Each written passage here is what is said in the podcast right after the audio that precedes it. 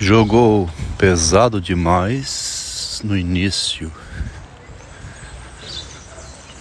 quando queria ter um marido. Aquele marido no qual ela viu que resolveria os problemas dela. Mulher quer casar, né? Mulher quer casar e quer ter filhos. Nessa condição, que é um pouco difícil de ser posta em prática, mesmo nos dias atuais, né? A gravidez, nove meses, amamentação, sozinha, né? Produção independente. A mulher tem todo mês a menstruação.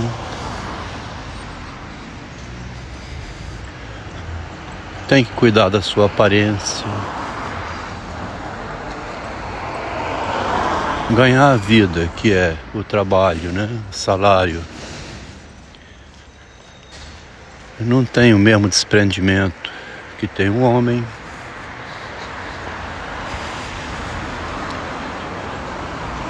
Hoje investe muito em educação, assim, medicina, né? Engenharia, arquitetura, as profissões que rendem dinheiro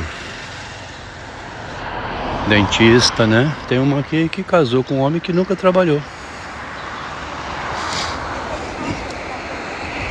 Mas isso não é o comum, não.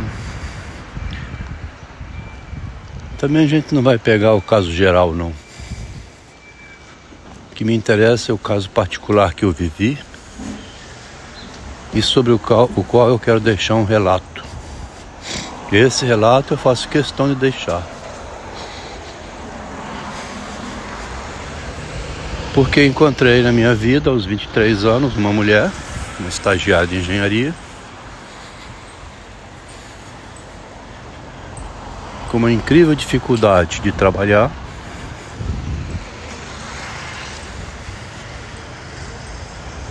Tinha sido colocado na engenharia pela mãe. Terminou a engenharia. Ela mesma escreve isso no diário dela, nas cartas que me mandou. Que terminou a engenharia.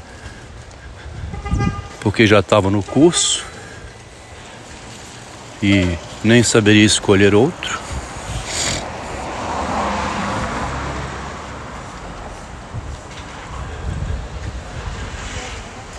Em 81, quando me conheceu, era um homem casado com um bebê.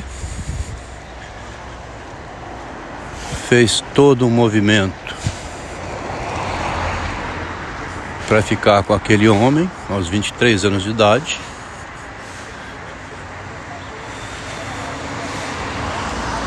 Que entrou na vida dela também porque queria uma mulher que naquele momento ele não via, não conhecia quem era. Não sabia que era uma pessoa insegura, medrosa, incapaz de ser engenheira. Ela não era nada diferente da primeira esposa que ele deixou.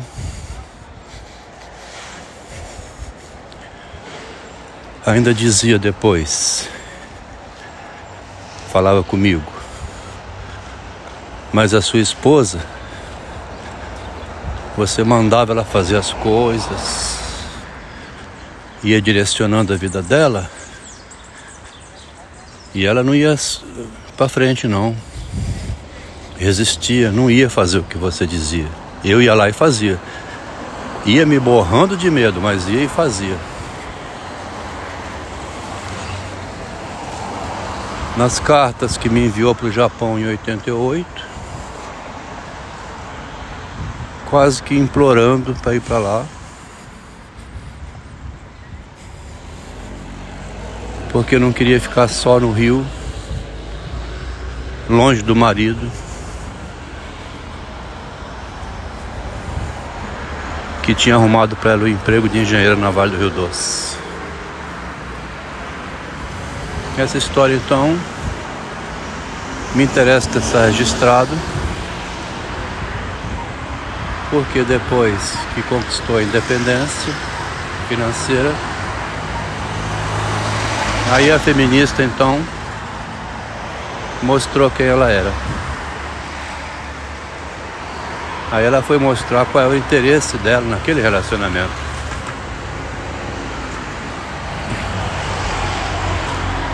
O interesse não era o amor, não, assim. Era o amor por ela mesma, né? Queria se garantir. Bom, agora eu estou dando o passo seguinte nessa história que é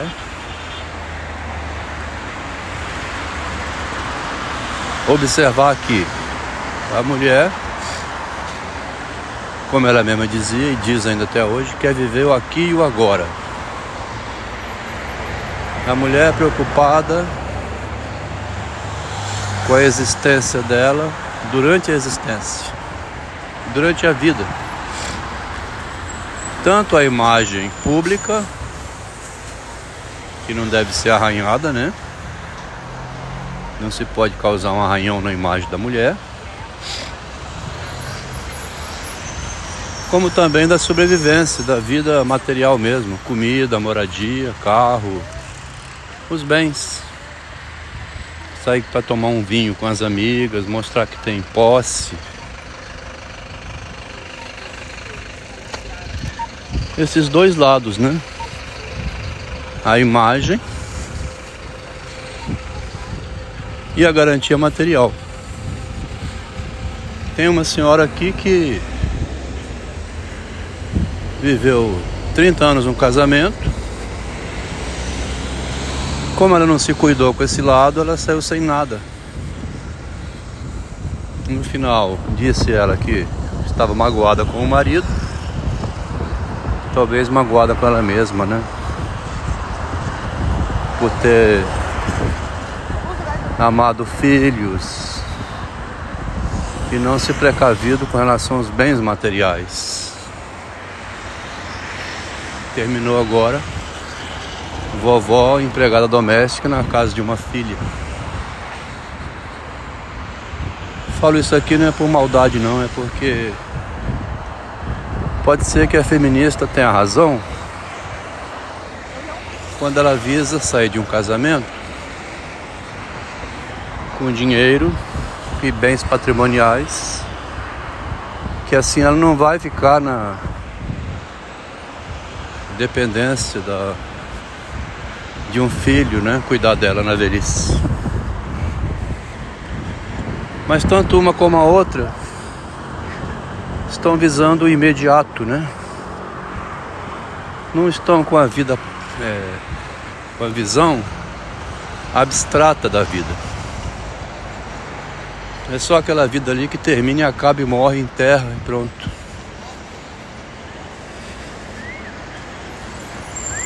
Isso me fez despertar, né? Isso me fez despertar para o pensamento do narcisismo. Aí estou lendo agora junto com algumas pessoas, nem todos querem ler isso, né? Que é doloroso. Lendo o que é a condição humana aqui na Terra, né? Estou vendo aqui no vídeo que é assustador, depende de como ler o vídeo. Ele viveu no ano 8, né? Não tinha filosofia ainda, né? Era surgimento. Era uma confusão de livro que ficou para trás lá de pensadores. Mas não era uma disciplina disseminada como é agora, né? Não tinha religião também. Não tinha um cristianismo. O vídeo ali sozinho, pensando a morte do corpo E o que que sobraria? Morrendo o corpo, que é o que ele ama, ele diz, né? Ele ama o corpo. Aí entra essa história da mulher. Que o corpo é efêmero, né? Eu amo o meu corpo. A mulher vaidosa, ela ama o corpo dela. A beleza, a imagem, a vaidade. O medo dela é não ter esse corpo sustentado pelo eu dela, materialmente, imaginariamente. Vamos ver aqui o, o Ovídio que ele diz, né?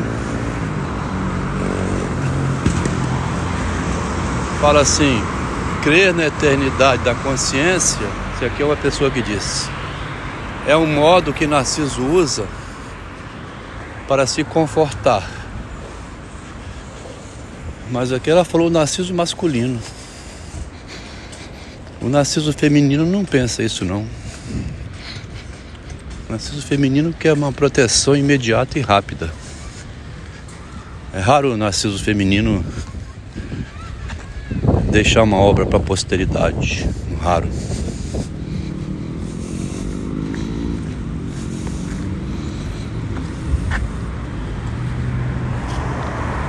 Ó, oh, se eu pudesse separar-me do meu próprio corpo. Tá vendo? O que que escreve o vídeo? se ele pudesse permanecer aqui com o corpo é, enterrado no cemitério, continuasse vivo, né? Igual uma, uma assombração, que é o que ele continua através desse texto, né? Parece uma assombração falando, é uma imagem, é um eco, né? O que desejo está comigo, que eu desejo é o meu corpo, ele está comigo. A riqueza dele, né? Ter esse corpo é a riqueza, isso é que me faz pobre. Porque eu sei que eu vou perder essa riqueza. Por que me iludes, rapaz, sem igual? Aonde vais? Desejando eu tanto, desejando-te eu. Tá vendo? Onde uma pessoa vai e o corpo dela não pode ir e vice-versa. A quem eu amo, que é o meu corpo, provera que vivesse mais tempo. Disse com a razão perturbada. É uma razão perturbada que diz isso, né? A quem eu amo, que é o meu corpo, quem dera que vivesse mais tempo. Mas ele não vai viver mais tempo. A morte não me assusta, pois com a morte aliviarei o sofrimento de não poder permanecer vivo, vinculado ao corpo.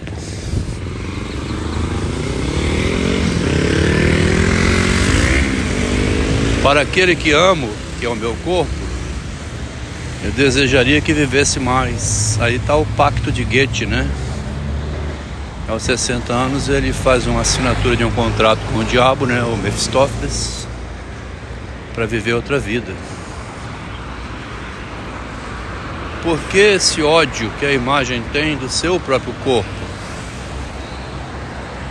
O ódio, né? Que a imagem tem do corpo é o fato de ela saber que não poderá ficar grudada no corpo. O corpo é efêmero.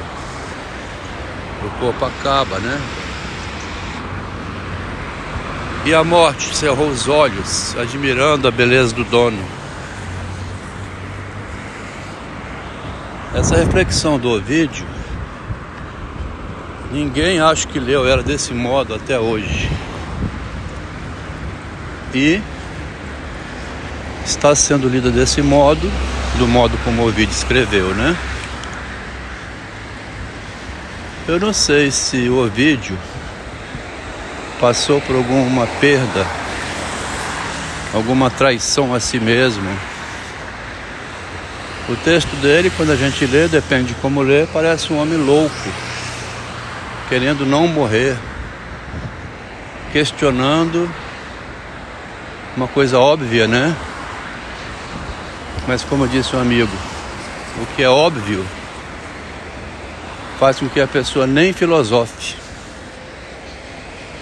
É tão óbvio, né?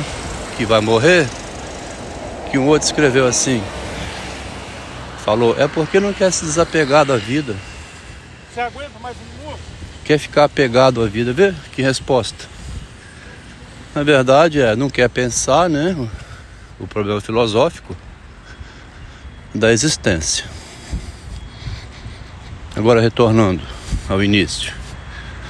Toda essa reflexão aqui, aquele engenheiro casado com aquela mulher jamais teria feito. Nunca. Só fez devido ao choque que veio depois. Né?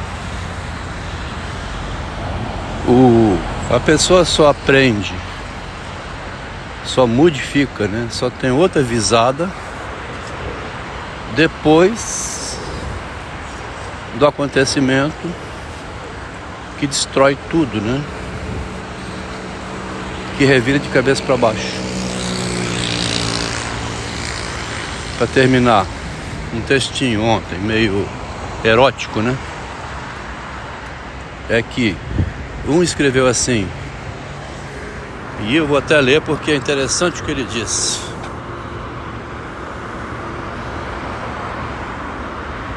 Tem coisa que tem que ler nas palavras que a pessoa escreveu, né? Convidei para estudar e disse: Agradeço, mas eu me recuso. Ninguém mais vai me penetrar por trás. Não sou rato de laboratório de ninguém. E se protege, né?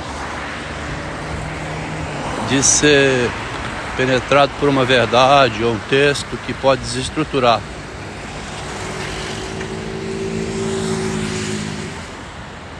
É essa ideia que aparece em Machado de Assis o tempo todo, né? Da pessoa ser enganada e quando descobre depois toma um choque. Essa é a ideia terapêutica lá do Jacques Lacan e do Freud. A pessoa é derrubada das suas crenças. Aí ela vai ver a efemeridade a transitoriedade da vida, que o Elvídio tinha visto há dois mil anos atrás. Aí criaram religião, criaram Allan Kardec, criaram tanta coisa para dar conta de uma coisa tão simples, que é a pessoa saber que a sua imagem, que ela gostaria que ficasse permanente com o corpo, a sua imagem fica mas o corpo vai embora. Tão interessante esses áudios, né? Reflexões simples. Mas eu vou dizer de novo, hein? eu jamais faria isso e devo tudo isso ao grande amor da minha vida, quando separou-se de mim de modo inacreditável.